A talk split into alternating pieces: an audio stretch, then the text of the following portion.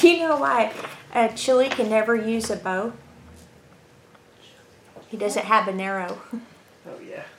His sister sent me that one. It was a good one. Close enough. So I found out something very interesting today about our country that I knew, but I never really quite connected the dots. Do you kn- know that we're not a democracy? We're a republic. So a democracy is majority rules or mob rule rules. Uh, in a republic, individual rights of property and the pursuit of happiness trump majority mobs. The reason that's important is because it is obviously evident in today's society that you have the left coast and the left coast. And so you've got California and you have New York and all them that have very radical ideas that are contrary to the Constitution, and they make up a very large percentage of the populace because they're more uh, dense populations. So the founders framed our country as a republic to give us as much protection from that very real possibility.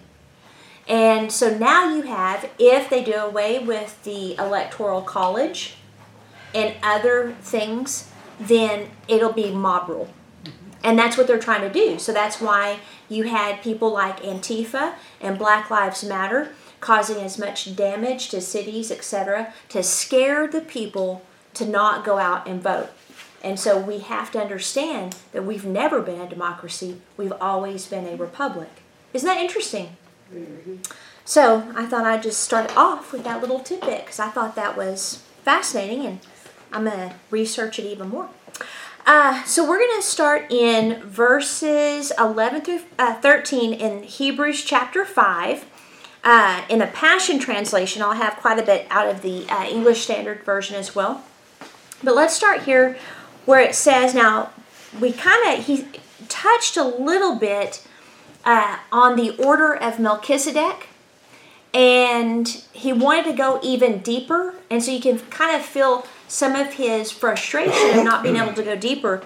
Uh, and by frustration i mean you know in any ungodly way it was just that he had so much he wanted to share with them especially about melchizedek.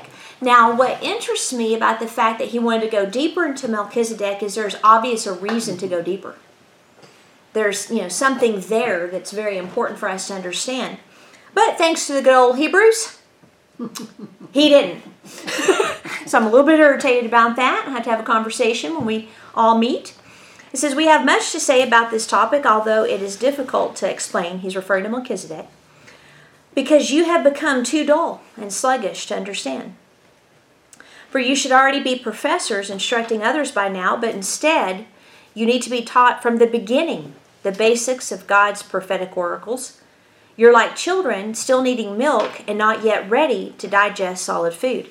For every spiritual infant who lives on milk is not yet, now this is important, pierced by the revelation of righteousness. Pierced by the revelation of righteousness, which we're going to dig in. But that is the key. Now, what this shows me is the majority of the American church is not yet pierced by the revelation of righteousness. Now, you guys already know what I'm talking about. But when you have Christians decades later still in the same spiritual condition that they were when they were first born again, if not worse, then they've not yet been pierced by the revelation of righteousness. The revelation of righteousness is the condition, the basic revelation you have to have in order to go beyond the beginning. Okay? So I think, like your revelation of purple rain, it as more and more ministers understand the doctrine of righteousness in its original intent, as that begins to begins to occur, then Christians are going to come into the state of maturity that is required before the Lord returns. It's absolutely required because he said in Ephesians 11 through I think maybe 14, 15, that he is not going to return until the body of Christ is to the full stature of what? Jesus Christ. So as he was on the earth, so are we. It also says in Acts 3 20, I believe 21, that he is in heaven until the restoration of all things. So we're going to dive into that again, but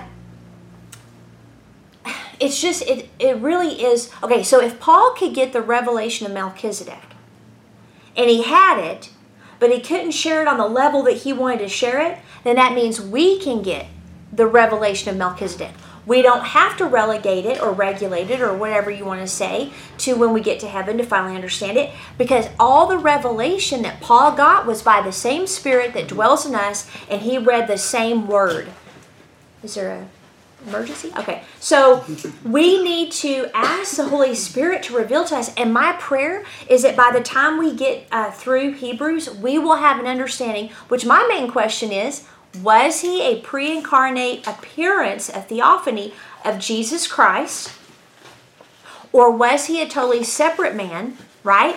That we can gain revelation either way from for today. So, anyway, or maybe he just went into the whole priestly order, not necessarily his origin. I think he probably went to his origin. Now, the phrase difficult to explain in referring to Melchizedek is very interesting. In the commentary of the Passion Translation, the Aramaic can be translated We have so much more to say about Melchizedek, but his manifestation overwhelms us and makes it difficult to explain. Now, that's a very interesting phrase. His manifestation overwhelms us. I wonder if that's um, uh, uh, apocalypto, uh, which is the unveiling. It's where we get apocalypse. This is a revelation, or is a manifestation, a theophany. That's another Greek word uh, for manifestation. Hmm, I wonder what the Aramaic is there. Dorina? can either text me or write down to remind me to see if I can figure out is the word manifestation in the Aramaic uh, theophany or um, do, I A P O K U L P T O is the word. Okay. So the reason that Paul could not dive into this topic is because it become too dull and sluggish. I want to break down the meaning of these words. The first one is dull, and it's an idiom literally meaning lazy as to one's ears. I thought that was interesting. Lazy as to one's ears. It means to be slow to understand with the implication of laziness. It also means slothful and sluggish. According to the dictionary, lazy, lazy is adverse or averse or uh, disinclined to work, activity, or exertion. It also means indolent, and indolent is basically um, a, a synonym for lazy. But this is interesting. In pathology or the medical field, it's, quote, causing little or no pain, inactive or relatively benign. So, what this is saying is they had become dull because they didn't want to put forth the exertion to get the word and study the word, to understand what God was saying. So they wanted as little pain, as little activity. Basically, they were just trying to get by until they either died or the Lord returned. There was no more uh, passion and zeal to pursue the Lord, to know Him better. So, a heart that doesn't want to put forth effort is a sin. It is a sinful heart. Uh, that we should always be putting forth effort to know the Lord more. So that's one of the symptoms that we need to be aware of because if you're not progressing forward, you're regressing backward. There is no stop. There is no skating by. There is no on the coattails. You're either all in or you're all out. And by the way, that whole um, you know, lukewarm, God would rather have you hot or cold. That's not referring to hot as in passion or zeal versus cold that you don't feel anything. It's a reference to the two water sources that Laodicea was in between. Laodicea had lukewarm water because it had to travel very far in an aqueduct. The hot waters were in Hierapolis, and they were healing waters. That's where uh, people would go. And then in uh, uh, uh, the Colossian area, what was there were very cold waters. So he's saying, I want you passionate or I want you refreshing. I don't want you in between because lukewarm water causes nausea. So if you don't get hot, if you don't get cold, I'm going to vomit you out. In other words, God is saying, if you're lukewarm, if you're dull of hearing, if you're not willing to put in the exertion, the work, and the effort to follow Jesus Christ, you make me sick to my stomach. That's a pretty strong indictment, right? So that's what he's referring to. And then this tells me that the root of laziness is a desire to avoid the quote pain and exertion needed to produce change. One of the things that I taught in the vision workshop, and then we went really in depth in the mastermind last week, was the teachability index. And it's uh, com- composed of two things your willingness to learn and your willingness to change. It's a, it's a times. Your willingness to learn times your willingness to change. If your willingness to learn is a 10, but your willingness to change is a 3, then you've got a 30% chance that you'll change. And so you have to do what is necessary to get both of those at least at a 10, 8, 9, 9, something like that, to where you have an 80% more or more chance uh, to achieve your goal. Well, it's just be like exercising, buying all the equipment, buying your membership, being willing to change, but never getting on it. Right. Well, that's not willing to change. Yeah. I you mean, know, if you really want something, you have it. Mm-hmm. So you kind of need to get rid of the BS. Mm-hmm. Yeah. Because if you really wanted it, you'd have it. We all know that. Mm-hmm. Uh, one lady mentioned, you know, to, as an example, to lose 10 pounds. And one of the things Coach Greg, he asked us, he said, Have you ever seen a woman that's not been willing to lose 10 pounds? We're all like, No. He said, So that has nothing to do with it. That's easy. It's the willingness to change and the willingness to learn that produces the results. So here you would say that their willingness to learn and their willingness to change was probably 30% or less. And so what it did is it caused them to go backwards to where he had to reinforce. But they were actually in even more danger than that, which we'll see, uh, I think, next week. So the root of laziness. It's the desire to avoid pain exertion needed to produce change, and there are a lot of lazy Christians. I mean, I think part of the laziness has been, um, I guess you say, fomented in the church is pastors making the congregation feel like it's not their responsibility to be in the Word. Uh, or the congregation feeling that the pastor will do it for them so they don't have to worry about it. Whichever way it works, it, whether it's the chicken or the egg, it doesn't matter. There's just been a, a, an environment that's been created. So I've met, I'm sure you guys have met plenty, of people who will attend meetings, they'll even pray a lot but not take the time or effort to really study the Word. So know this a lot of people will use Christian activities to avoid being in the Word. Ding, ding, ding, ding. Even ding, watching ding. everybody else, even watching everybody else teach the Word. Mm-hmm. But man, if they were to open up their Bible, but uh, dust and moths might come out. You know? And so nothing will replace knowing the Word of God for two reasons. Number one, it's how we live the, the life that He's called us to, but also the Word is a person. So don't use teachings and activities and prayer meetings and all this stuff and think that you can replace the responsibility to be in the Word yourself. So, uh, there's several reasons this can happen. We already discussed one as far as the environment that's been created, but the other is a lot of people don't say because they don't think they can learn. Uh, they think it's a mental application or an intelligence application of the word. That doesn't exist. Now, yes, your mind does operate in the function of study by reading and things like that.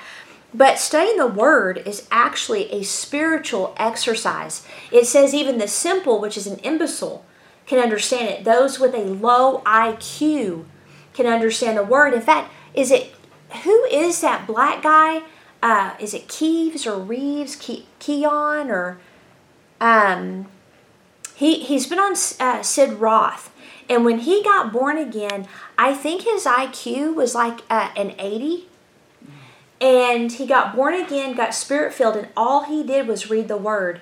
And his IQ is now like, I think, 120 or something. So it healed his mind because in the word is wisdom, Jesus Christ has become for us the wisdom of God. It literally brings those things to the level that God has designed us to operate on. So it's not a mental or uh, intelligence application, it's a spiritual practice. That's why Paul then says, For by this time you ought to be teachers or professors, like in the Passion. The word teacher is the exact same word used in Ephesians 4:11 referring to the fivefold function of a teacher. It's from the noun to teach. It means instruct, instructor, master or teacher. It correlates with the word mathetes, which you know is where we get math. Uh, it is uh, a learner, pupil, or disciple. Every single Christian should be teaching. Every single Christian. Now, it doesn't mean that you're going to necessarily uh, be in front of a bunch of people or a congregation, but there's you should have disciples. If you don't have disciples, there's a problem. There should be someone you're instructing, whether it's in the workplace and you encourage them in what the scripture says, or maybe you have a more formal thing where you get together with some people once a week and y'all all teach one another. Whatever it is, however it looks like, there should be some form of instruction you're giving to others. Do you have something, Kathy? As yeah, got- the, the mirrors. I like the, the mirror says, uh, well, by now you sh- and 12 you should have been professors, able to teach the rest of the world, but you're still struggling with the ABCs of God's language in Christ. And then this is what I like the difference between the prophetic shadow and the real is like that between milk and meat in your diet. That's good. You know, because it says something about prophetic, but we kind of just gloss over it and concentrate on the milk and the meat. Mm-hmm. But I thought it was interesting that, interesting. that they did the prophetic and the real and the milk and the meat mm-hmm. as a. Well, and it is finished. Mm-hmm. You know, so it's a reality, and it's when the word becomes a reality in all aspects of your life, that is the gold. When your body reflects Jesus Christ's divine health, when your finances reflects the glory of God, because we know that the first place that the word glory is used is in reference to wealth. That's in uh, Genesis, uh, I think 30, if I'm not mistaken, where Laban's sons were complaining that Jacob stole their father's wealth or glory. It's kabod. Mm-hmm. So when your money looks like the glory of God, when your marriage looks like the union with Christ and His church, when your friendships look where you're pursuing peace uh, in those at all possible, it's where every aspect of the kingdom of God has taken over your life. That is the indicator that you are a serious student of the Word. It's the application where it's reality, not just a prophetic picture of the future. Well, what struck me was, you know, we've been doing deal with the prophetic aspect mm-hmm. for a while, and how that just is not even on anybody's radar. Oh yeah, yeah. I mean, like I said, they're talking about, oh, you know, don't be in the milk. You know, you need to get in the meat, but then nobody ever does because they're they forget the rest of this. Well, and part of it is because there's been people that have called themselves mm-hmm. prophets. There are no more prophets than the devil. Then you have prophets that have misused their gift by going into homes or AKA churches and pronouncing judgment. Where, you know, I can tell you one thing if anybody came into my house to spank my kid without my permission, they would leave with a totally different idea the next time. You know what I mean? Like, you'll never touch my kid if you if you're not his parent, right? So then you've got just the weird ones. They're just weird. You know, they do weird stuff and weird things. And some of it's God and some of it's not. Mm-hmm. And you have to have discernment. Prophecy is very practical. Mm-hmm. Now you got to understand that seers will see things and they start sharing, and you're all okay. You know that's just how seers are.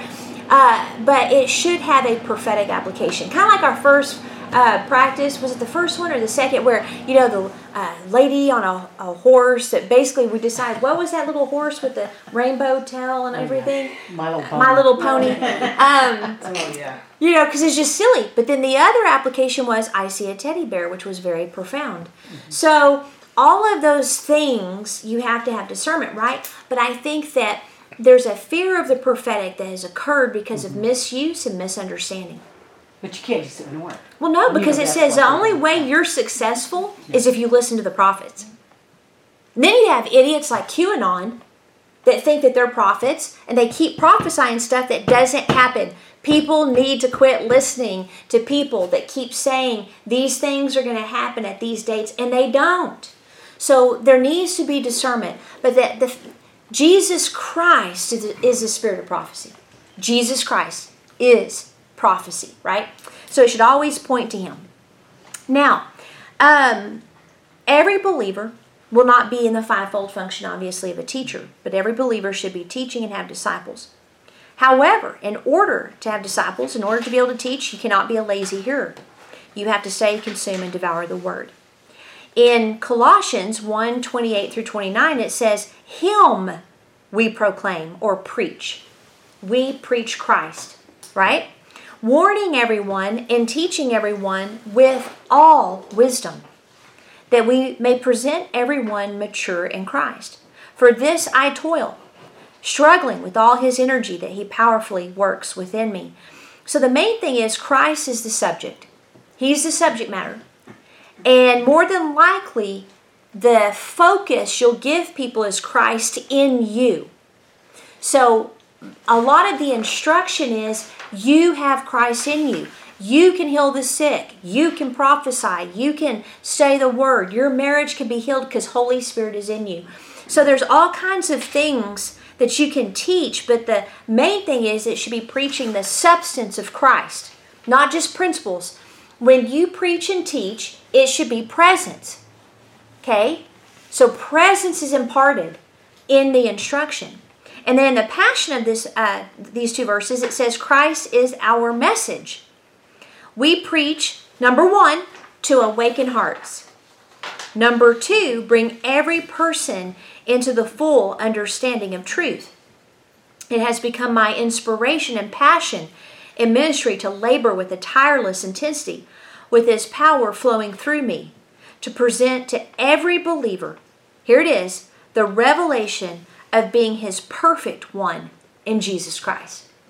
That's good.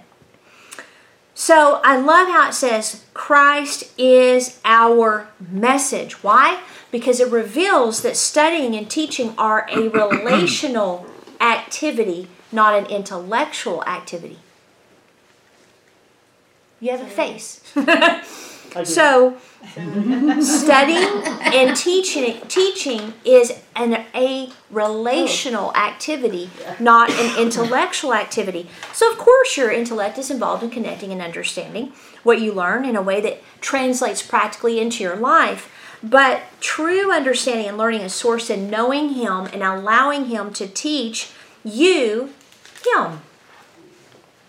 That's why every time I sit down, show me another aspect of you. I want to see you.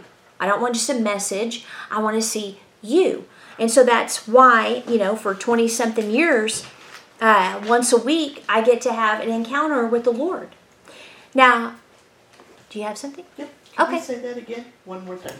What, say, which, what, Study wait, is, okay, a relational activity and not a, intellectual activity. Okay, so in Galatians 1 11 through 12, in the uh, English Standard Version, it says, For I would have you know, brothers, that the gospel was preached by me, that the gospel pre- that was preached by me is not man's gospel. For I did not receive it from any man, nor was I taught it, but I received it through a revelation of Jesus Christ. Now, in verse 16, it says that he was pleased to reveal his son to me in order that I might preach him among the Gentiles. I did not immediately consult with anyone, blah, blah. The word to, that he was uh, pleased to reveal his son to me, is actually in in the Greek. He was pleased to reveal his son in me. Now, that's a totally different thing. That's Christ in you, the expectation of glory. So he revealed God now dwells, right, in man. So the word in is, uh, like, to me, a, a totally different application. So Christ revealed Christ in Paul so that he could preach Christ. We're always looking out You know, every Sunday morning, more than likely, Christ is preached to you, at you. But the Holy Spirit teaches Christ in you, He reveals Him. So, this is interesting. It also shows uh, that true discernment is also relational. So I will recognize Mike's voice, his smell, his stance, and of course his face, unlike anybody else. You can put him anywhere in a room. I can hear voices. I will be able to pick his out, right? It's the same thing with your children. It's the same thing with your friends, even.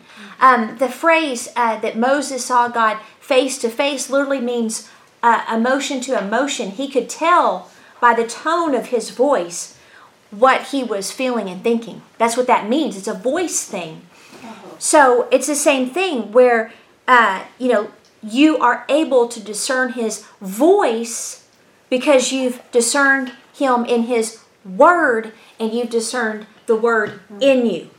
Right? So the more you know the word, the more you know the tone of his voice. That's why I'm a big, big, you know, I'm pushy when it comes to how did it feel? When you heard it, what did it feel like? Because that's his voice. That's how you'll discern it, right? So you're to study Christ. You're to be a student of Christ. Be active, diligent, embrace the pain and exertion needed. Resist lazy hearing as if it's a sin, because it is. If you need to set aside two hours a, a week, a week, it, it doesn't matter, an hour, twice a week, just to dive into the Word, to ponder it, to understand it, do it. Uh, if that seems overwhelming, get you a Bible that evokes passion, like the Passion Translation, and just meditate on a verse throughout the day. Ask Him to reveal Christ in you through that verse. And again, the majority of it is going to be in the New Testament, especially the epistles, because, like Paul said, you are established on my gospel. That's what Paul said. You are established. What's his gospel? Christ in you. That's why his epistles are so powerful for establishing you in Christ. So, not to trump him over you know, the Lord or anything like that, but when it comes to the establishment of Colossians 1 uh, 28 through 29, it's, it's going to be Paul's. Okay, so let's, let's look back at uh, verses 12 through 13 in Hebrews. We're going to break this down. For you should already be uh, professors instructing others by now, which we've talked about. But instead, you need to be taught from the beginning the basics of God's prophetic oracles. You, like children, still needing milk and not yet ready to digest solid food. Now, verse uh, 13 For every spiritual infant who lives on milk is not yet pierced by the revelation of righteousness. Now, in the English Standard Version, it says, For though by this time you ought to be teachers, you need someone to teach you again the basic principles of the oracles of God. You need milk, not solid food. Now, here's where I want to go. For everyone who lives on milk is unskilled in the word of righteousness since he is a child. So, verse 12 again shows a spiritual law. If you're not going forward, you're going backwards. So, it's In the Passion, that word children, Mhm. it says, it, the Greek means unfit to bear arms. oh, it does. And I might have this in here I thought that was interesting that you're just not Unfit there. bare arms. You- You're unfit to bear arms. Mm-hmm. In other words, if you put a gun in a child's hands, they're going to cause a lot of damage and probably harm themselves. So, for that reason, you can't go into the meat because they'll hurt themselves and others with it. Well, that yeah. and you just. They And then they're have not in the and army. They don't have the strength to bear the weight of some of the weapons. Either. Mhm. Yeah. So instead of being teachers and going forward, they had to go. He had to go back with them, teach them again the basic principles. Paraphrase: These are quote simple truths about Christ. The word uh, is arche in the Greek. It means beginning. It's the beginning of something, as the beginning of a line, road, and so forth. It's tied to understanding the simple truth about God's message or the good news. The uh, word oracle comes from the word logo, logos or logos. Now, Peter later defines the basic principles of God's message, but first he explains that anyone that is unskilled li- lives on milk or they're unskilled in the word of righteousness. But again, I love the not yet pierced by the revelation of righteousness. It's a very interesting phrase. I'm like, okay, where did he get this? Because it seems kind of different from, you know, the other translation. So I looked it up myself in the Greek. So the word uh, uh, A P E I R O S means unpierced. Okay? And then A means without. Pira means to perforate, pierce through to test the durability of things or experience. To experience something. So Paul then hones in on one specific revelation, and that is righteousness. He's referring to people that have not yet experienced righteousness, even though they're born again. This They've already one- been born again. This mirror said, "Everyone who is not pierced in the ear of his heart." Oh, that's good. Yeah, they've heard, they hear messages. Remember how I've told you guys where when someone says, Well, I know, I, I know, I know, and I'm like, mm-hmm. No, you don't know.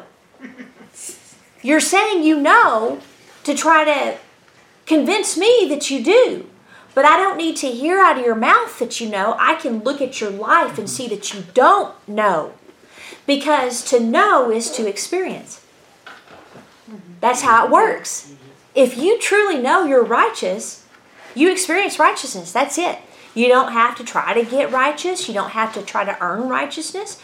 You already are. And that's what Paul's talking about. That's the revelation. Because there's no way you would possess the Holy Spirit unless you have been made righteous. Isn't that interesting? So, one specific revelation he's honing in on. Well, in 2 Corinthians 5:21 in the Passion it says, "For God made the only one who did not know sin, in other words, he had never experienced it, to become sin for us, so that we who did not know righteousness might become the righteousness of God." How? Through our union with him. You, you can walk into probably any church, walk through the door and say, How do you become righteous? Well, you have to obviously be born again, you know, maybe get spirit filled. They leave Holy Spirit, you know, as a, an option. Um, then you have to go to church every week, study your Bible, um, manage sin. You can't let, you know, you're fighting two natures, so you just need to make sure you manage that old nature. Uh, you know, make sure that you're talking with other people about the word make sure you read about your bible uh, from end to end every year Every year. and then you'll be righteous now no one phrases it that way. No one says that's the case because the doctrine doesn't support it. But they make sure you hear that message right? You're still a sinner. That's what they tell you. But here, I mean, I, I think I'm reading this correctly. I mean, y'all could tell me if I'm reading any words incorrectly, but it says that we who did not know righteousness might become the righteousness of God through our union with Him, which is why you must be born again. It's not that you're a good person that gets you to heaven, it's the union that gets you to heaven. And the only way you have the union with Him is by being born again. So you could actually say, we have become God's righteousness. Right? Because simple grammar. Righteousness of God means possession of. God possess. So we are God's righteousness. We are his righteousness. Jesus became our sin so we could become his righteousness. It's you can meditate on that guys for the rest of your life and probably excel in your walk in degrees that you wouldn't any other way. So that's what he's referring to. Their the ear of their heart. Their intellect may have heard it. Their their understanding in their soul may have an agreement to a degree, but the ear of their heart has not yet been pierced by the fact you are righteous now. I, I, man, if people could just get that. So here's the thing righteousness, okay, this could be phrased, we might become God's righteousness through our union. It's not that God is righteous because of us. No, it means that His righteousness possesses us, therefore we possess it. And then we demonstrate it out, uh, outwardly. We are righteous now because of what Christ did. If this revelation doesn't pierce us, we will live as if still sinners and go backwards versus forwards. It's basic. You have to get that. You have to get that one thing. So listen to the commentary of the Passion. It says this one verse is perhaps the greatest verse in the New Testament to describe our salvation through the sinless Savior and his substitutionary death on the cross. He's referring to the 1 Corinthians 5:21. A wonderful divine exchange took place. All, all of our sins were left there. Guilt was removed and forever gone, and we walked away with all of God's righteousness. What bliss is ours! Every believer today possesses a perfect and complete righteousness of Christ. We are seen by the Father as righteous as His Son. So that negates that ridiculous, stupid comment people make. But that was Jesus. It you disqualify yourself when you're not disqualified. If we knew how righteous we were, our prayers would be infused with confidence. Right? Well, what if I sin? Well, First John 1 to, on into chapter 2 says, If you sin, not when, we have an advocate in Jesus Christ. He is faithful if we confess our sin to Him to cleanse us from the unrighteousness. So when you sin, you have a, your, your slimes, you have an icky poops, right? So then you confess it to Him, He removes icky poops. Right then. It, it, it didn't change your original state of being righteous. You just got a little bit of icky poops on you. So he washes it away. He Cleans up the mess on aisle six.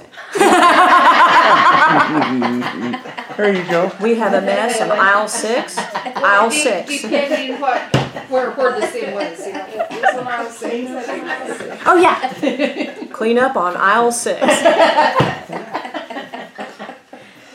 now listen to Ephesians 6, 14 through 17 in the English Standard Version. Stand therefore, having fastened on the belt of truth, having put on a breastplate of righteousness, and as shoes for your feet, having put on the readiness given by the gospel of peace. In all circumstances, take up the shield of faith with which you can extinguish all the flaming darts of the stupid one, I mean, evil one, and take the helmet of salvation and the sword of the Spirit, which is the Word of God. Okay, let me give you the history behind what I'm about to teach you. So, me and Mike were at an event. I, names and places will be withheld. And I was bored to tears because, number one, it was teaching how to be righteous. And I'm like, I don't need to know how to be righteous because I already am. That's all I need you to teach me. So I was just, you know, kind of, you know, just turning in my Bible, wondering when we're going to get done so we could go eat, go back to the hotel. And I went to Ephesians to look at this verse of the, you know, I'm like, what is this breastplate of righteousness? What is this helmet of salvation? Why is that important?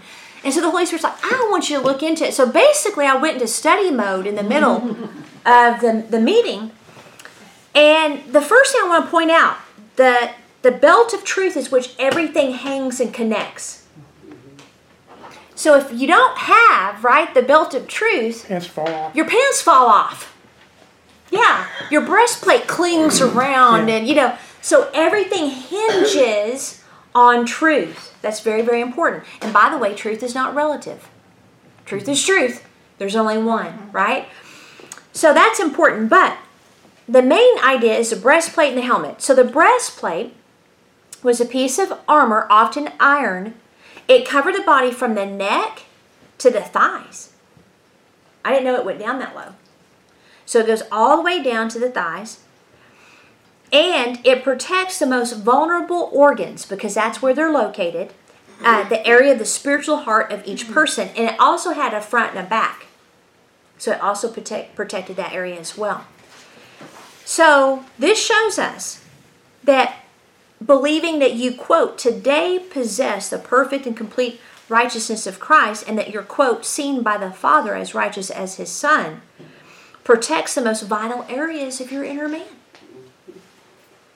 And the implication is that if this revelation hasn't pierced you, then you will be pierced by lies that cause you to go backwards. So you're going to be pierced if you do and pierced if you don't. so you might as well be pierced if you believe instead of pierced by unbelief and all the lies that happen. You have to know that you're righteous now. Now, the helmet of salvation is a protective arm- armor that covers your thinking, right?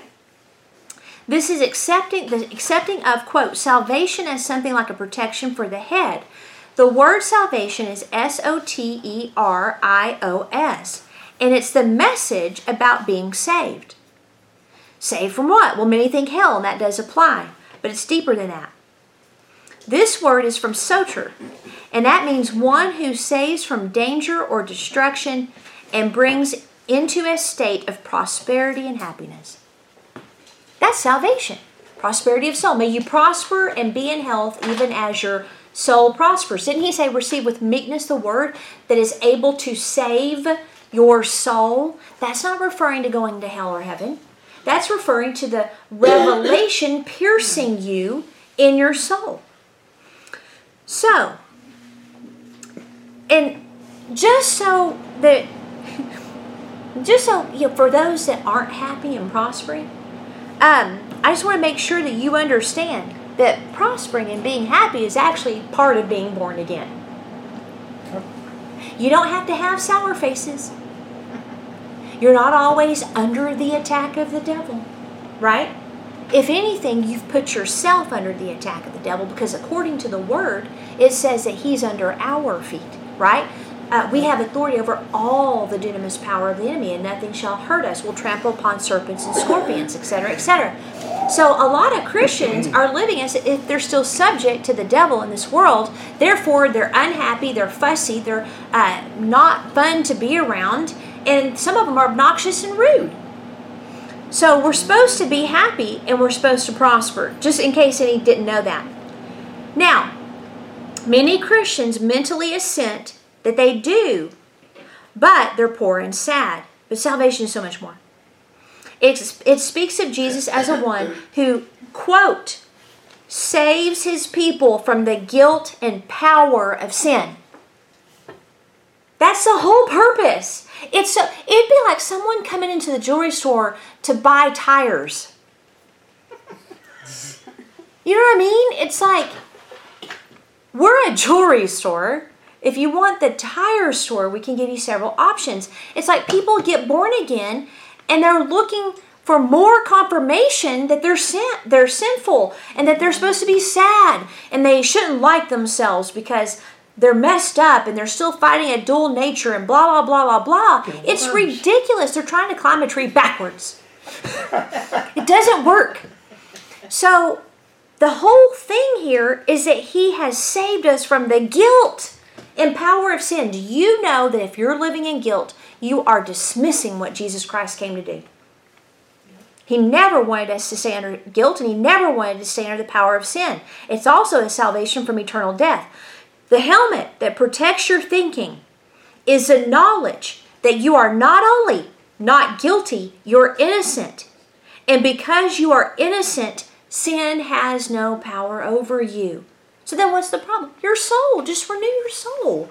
The more you hear the word and your soul comes into agreement, all of a sudden you lay down stuff that's been a plague for years and years and years. All of a sudden you quit doing this, you quit doing that. All of a sudden your your the Holy Spirit will pierce your consciousness like, oh, I didn't like that. I forgive me, cleanse me from icky poops, clean up on aisle six, however you want to phrase it, and then you move on. There's no guilt, right? Romans 6, 6 through 12 is a very powerful passage, and one of those that you could study for the rest of your life and probably progress more than the uh, average uh, believer. We know that our old self was crucified with him. Oh, it was? Maybe we should send that memo to a lot of pastors. In order, in order that the body of sin might be brought to nothing, so that we would no longer be enslaved to sin. For one who has died has been set free from sin. It's just, it's so ridiculous.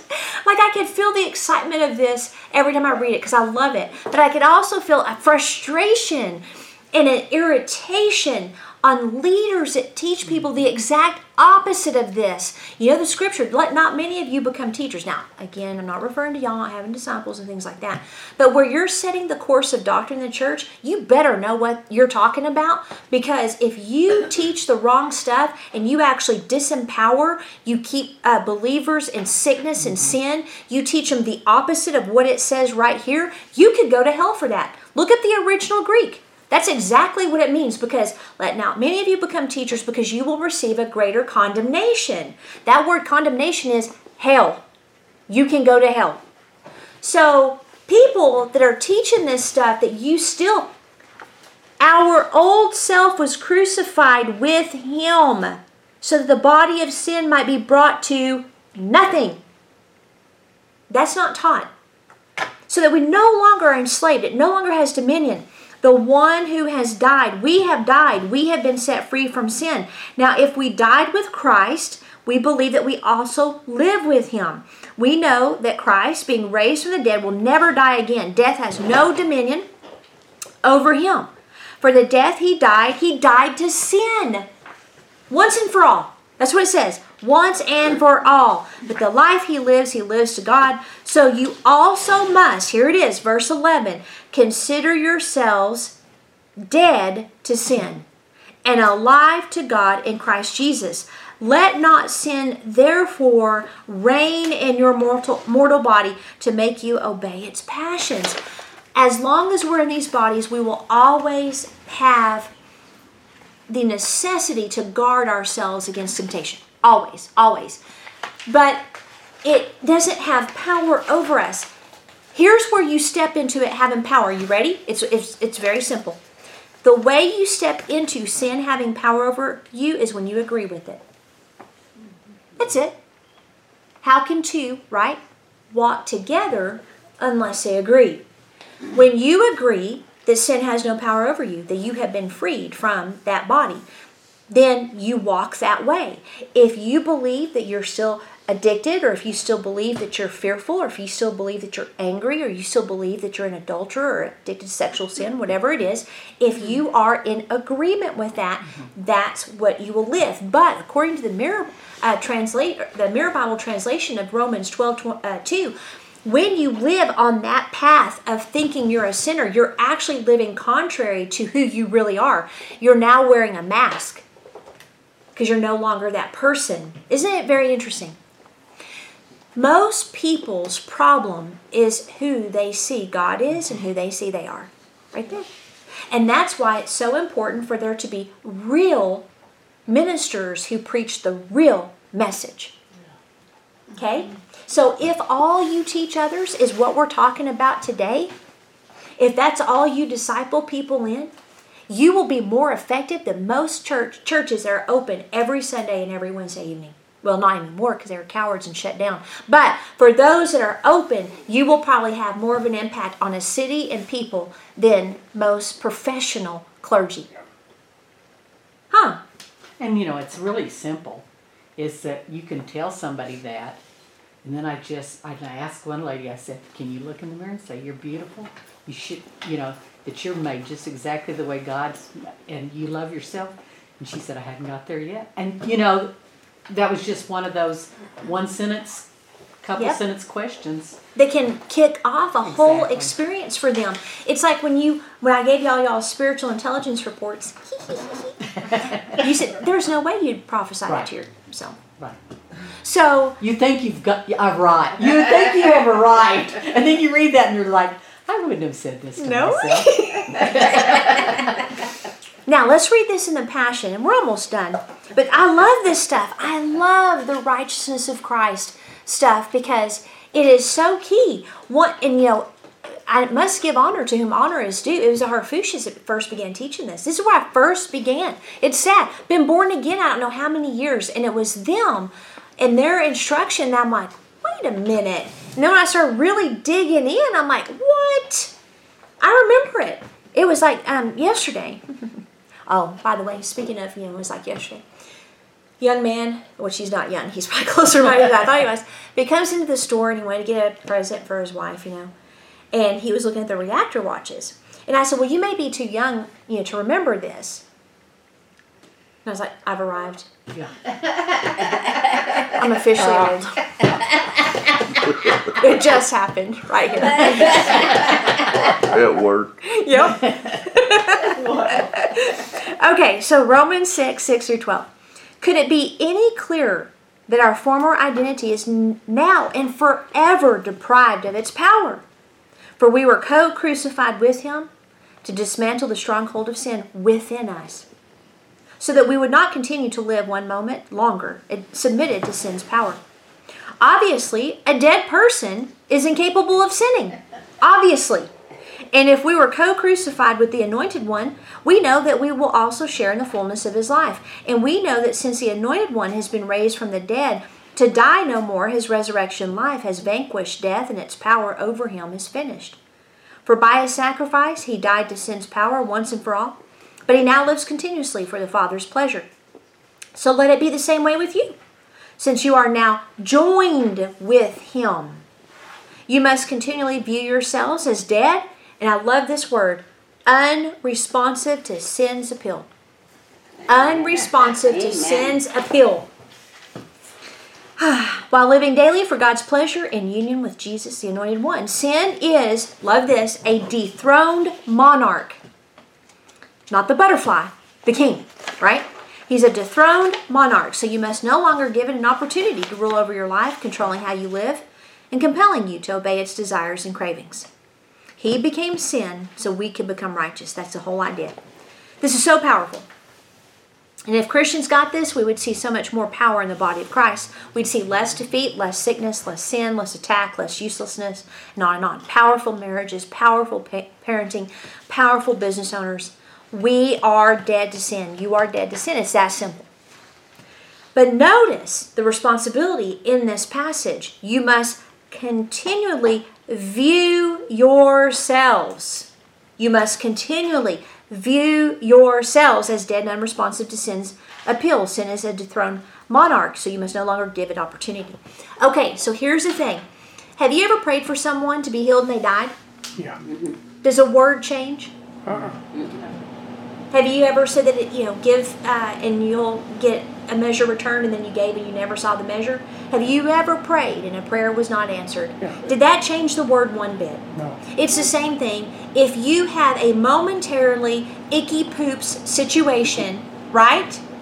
Does that change the fact that you're righteous? No. No. No. You got to see it the same Yeah. way. It's the same way. This is living in the it is finished faith, life, rest of God. This is the rest, rest. This is the rest promised to us.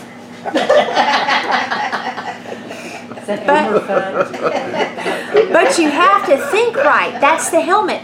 That Romans 6 is a helmet. If you want to know what the helmet of salvation is, it's right there. In fact, in Ephesians 6, I would put Romans 6, 6 through 12 is the helmet of salvation next to that verse.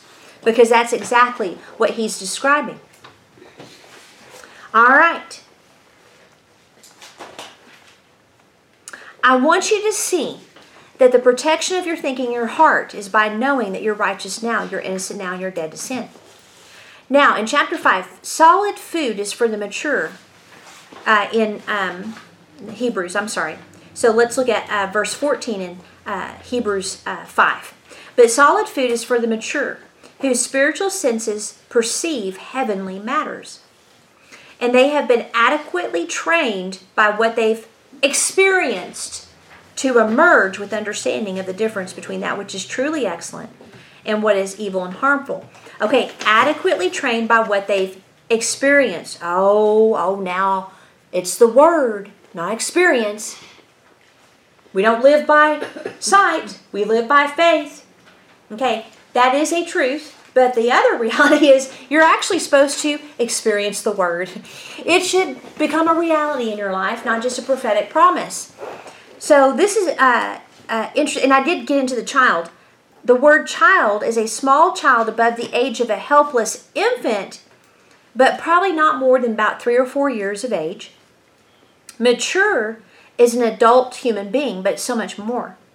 In the Greek, it's T E L E I O S, and it means finished.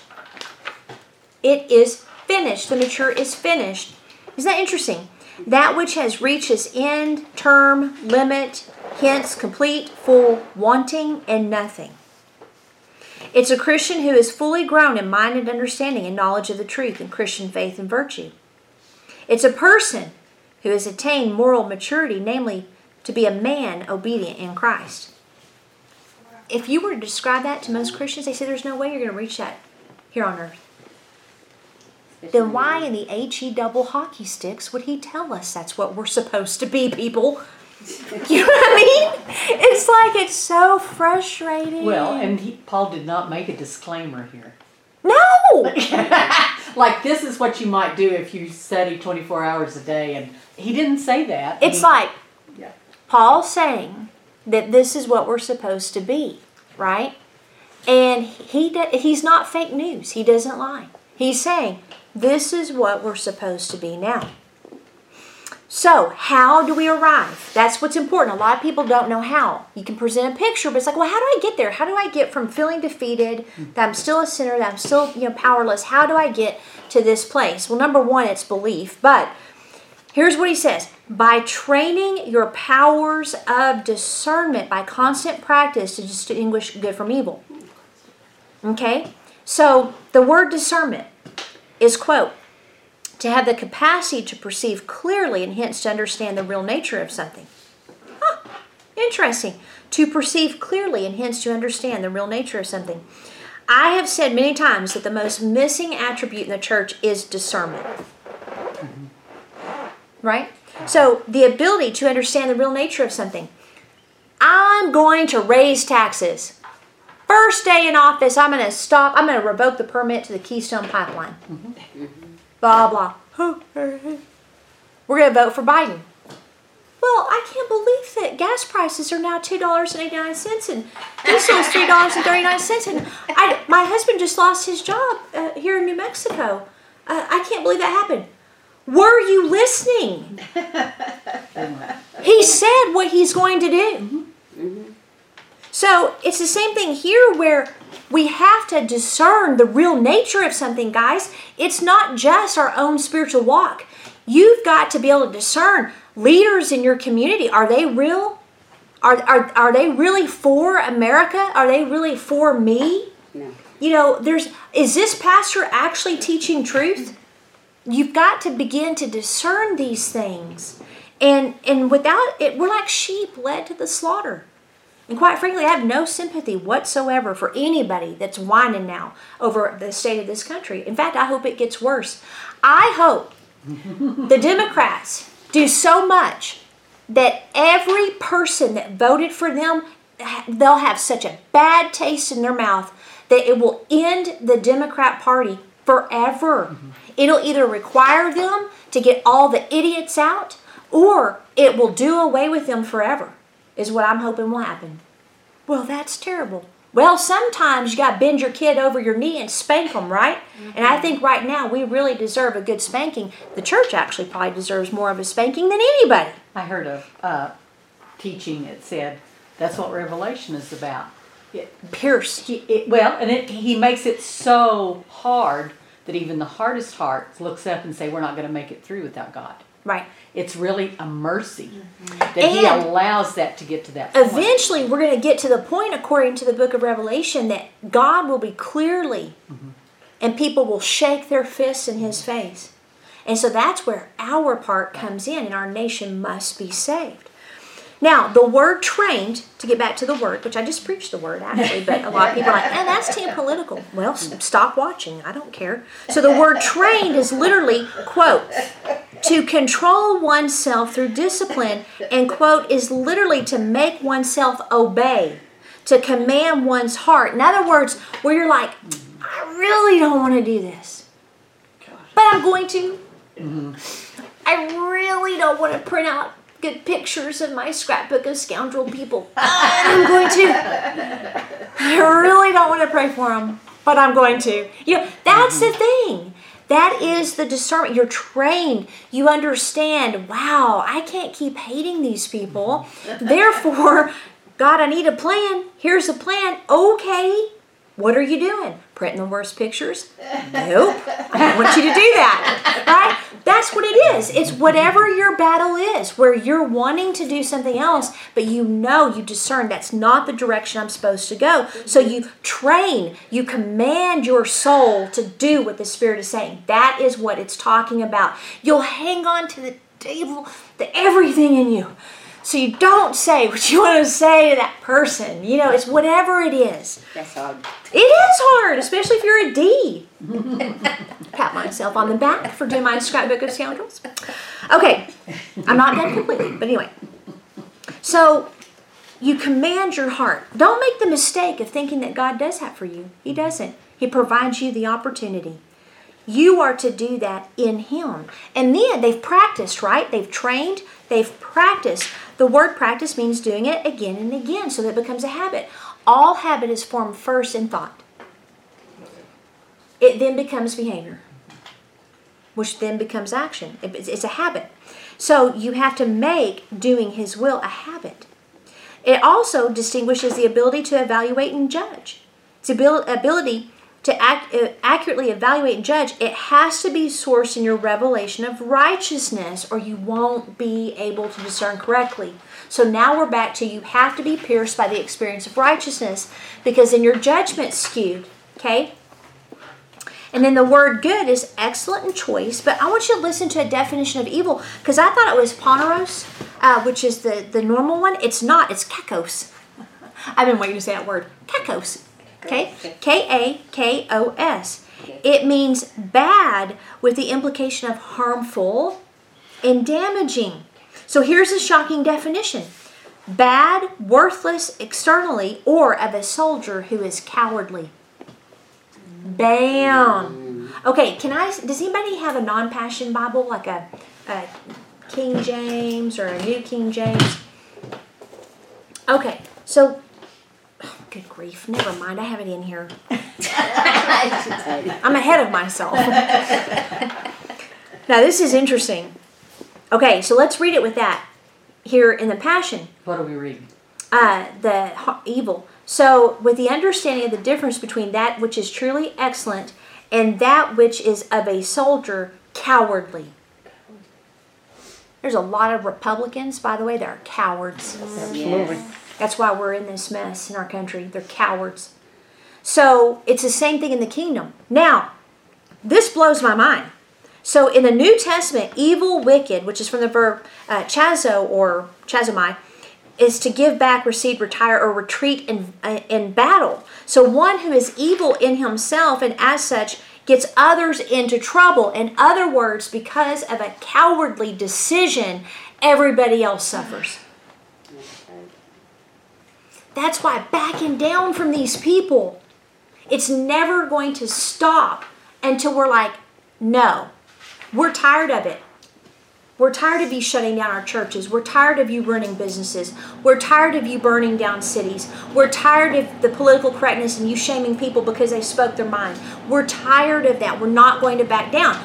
In the church, it's we're tired of you telling us that we can't know the word, that we're still sinners, that we're not righteous, that we can't be in ministry unless we've had 10 years of discipleship and 5 years of counseling and 7 years of school. We're tired of it.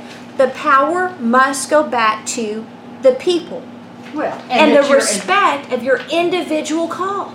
And that you're intolerant because you are fulfilling the word and right. calling good good and calling evil evil. All then, oh, you're intolerant. Mm-hmm. Well, you want to know how masks work because they they they played on the the natural desire for people to look out for the other person. If people would have discerned that was not what was happening, you, you see what I mean? a lot of stuff wouldn't have happened. Even President Trump shutting down the country was for the good of us. He got played. That's just how it is. So you can't be cowardly for the good of another. When God tells you something, you go for it and you have to discern. You have to discern what's better. So this is crazy. In the uh, now Paul, you know, he's speaking to Jewish uh, believers who are being persecuted their life is on the line here, right? So he's telling them, hey, don't return to Judaism because you'll be shrinking back. Now, I'm not sure where this verse came to, um, from. Sometimes when I copy, it doesn't give me everything, but it says the wicked flee when no one pursues, but the righteous are bold as a lion. Again, being pierced with the revelation of righteousness makes you as bold as a lion. You won't back down. It doesn't matter. Now, this is the one I was going to read you in the New King James. I'm reading it in the English Standard Version, Revelation 21 8. But as for the cowardly, very first thing, the faithless, the detestable. So he puts them together cowardly, faithless, detestable. Okay, they're all one. Then he goes, as for the murderers, sexually immoral, sorcerers, idolaters, and all liars, their portion will be in the lake that burns with fire and sulfur, which is the second death. All that they, he could have put murderers at the beginning. He could have put, you know, persecutors of Christians at the beginning. He could have done all that. No, the one word by the inspiration of the Holy Spirit that John writes that will be first into the lake of fire are cowards. Because I think being a coward harms people more than anything else. Because when you have a leader, leader that's a coward, mm-hmm. the whole nation suffers. You know what I mean? You have people from China that come over and say, Don't tell us what to do. You have no standing now. And he literally can't doing. walk. You know what I mean? So all of this, it's a spiritual thing that we're seeing here. And we've had a lot of cowards taking us down a path that's almost destroyed this country. And there's still a potential that it could. So the cowardly go into the lake of fire first. The word coward means to fear, be timid, or fearful. Faithless are those who do not believe in Christ, but it's also the idea of being a traitor. And then fear will always make you a traitor. Always. You know, when you're the, on the battlefield, the reason you can get a death penalty for being a coward is when you're on the battlefield and you run, you've now put everybody in danger. Everybody. And so that's why, it, you know, court martialed, you get the death penalty. It's the same thing. Read that definition of child again uh, from the passion that you gave us in Hebrews, I believe. Uh, I, I think It it was unfit to bear arms. unfit to bear arms. It was the Greek for it. Yeah. And So being Marie- immature is unfit to bear arms, and you're a coward. Yeah, and Marines are trained that way. When my husband was in the Marine in training, him and this other guy were having problems, a black guy, and the, the captain walked in on them arguing and fighting. So he gave him the rifle, loaded it, put the banana in it, throw him in a closet and close the door. It says kill each other. Well, that may have been back then. yep. Today we've got he- all this political correctness, Yeah. sensitivity crap. And they didn't hear nothing. They couldn't hear anything. And they opened the door, and Tony said, "I was ready to kill him. Had my banana ready, and he was on the corner on the bottom." Mm-hmm. He says, "You go to the back, and you step in the front." Well, I think it's interesting because uh, the passion it said cowardly here, and it also the Aramaic can be translated fear mongers. Fear mong- mongers. So not only that they have fear themselves, but they they're spreading they're it spreading among, among everybody else. But if, and if you're cowardly, you have no idea then about your righteousness. Right. Because when you realize this, you won't be. Yeah, you're as bold as a lion. Yeah. Yeah. Yeah, it's very interesting, isn't it? Fear will always make you a traitor because you will always seek self preservation over others, including God. In summary, those who are mature have conquered fear, and because they no longer see things through fear, they're able to discern the excellent will of God. So, I mean, this to me, you know, again, it's just a powerful revelation. And next week, like I said, we'll kind of briefly go through the the beginning principles, you know, that the Lord wants us to know. But these people that he was writing to, they were in danger of losing their salvation. And the cowardly aspect is what was putting them in danger. And so when you have people like, you know, Pastor Che Ahn that has mi- over a million dollars in fines for having his church open in California. Mm-hmm. You've got that pizza shop person arrested because they refused to shut down.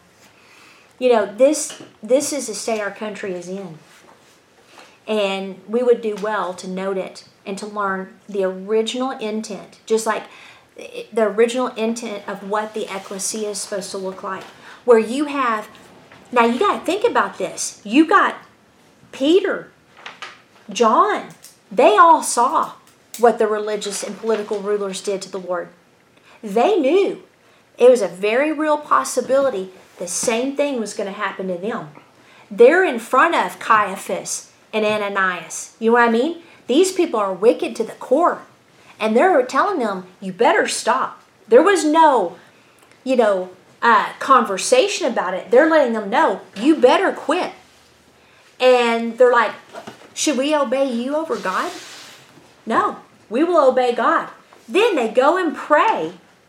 Why did God respond so powerfully to their prayer for boldness to not back down? Because being a coward, right, as we see, is just absolutely detestable to the Lord. And they're like, we're not only going to stop, we want even more boldness. And then he answered with an earth, earthquake that shook the building. So that's what's you know incredible. So if there's anything that you can overcome, it's fear. It's being cowardly. What was the first emotion that Adam and Eve felt? Hmm. I was afraid.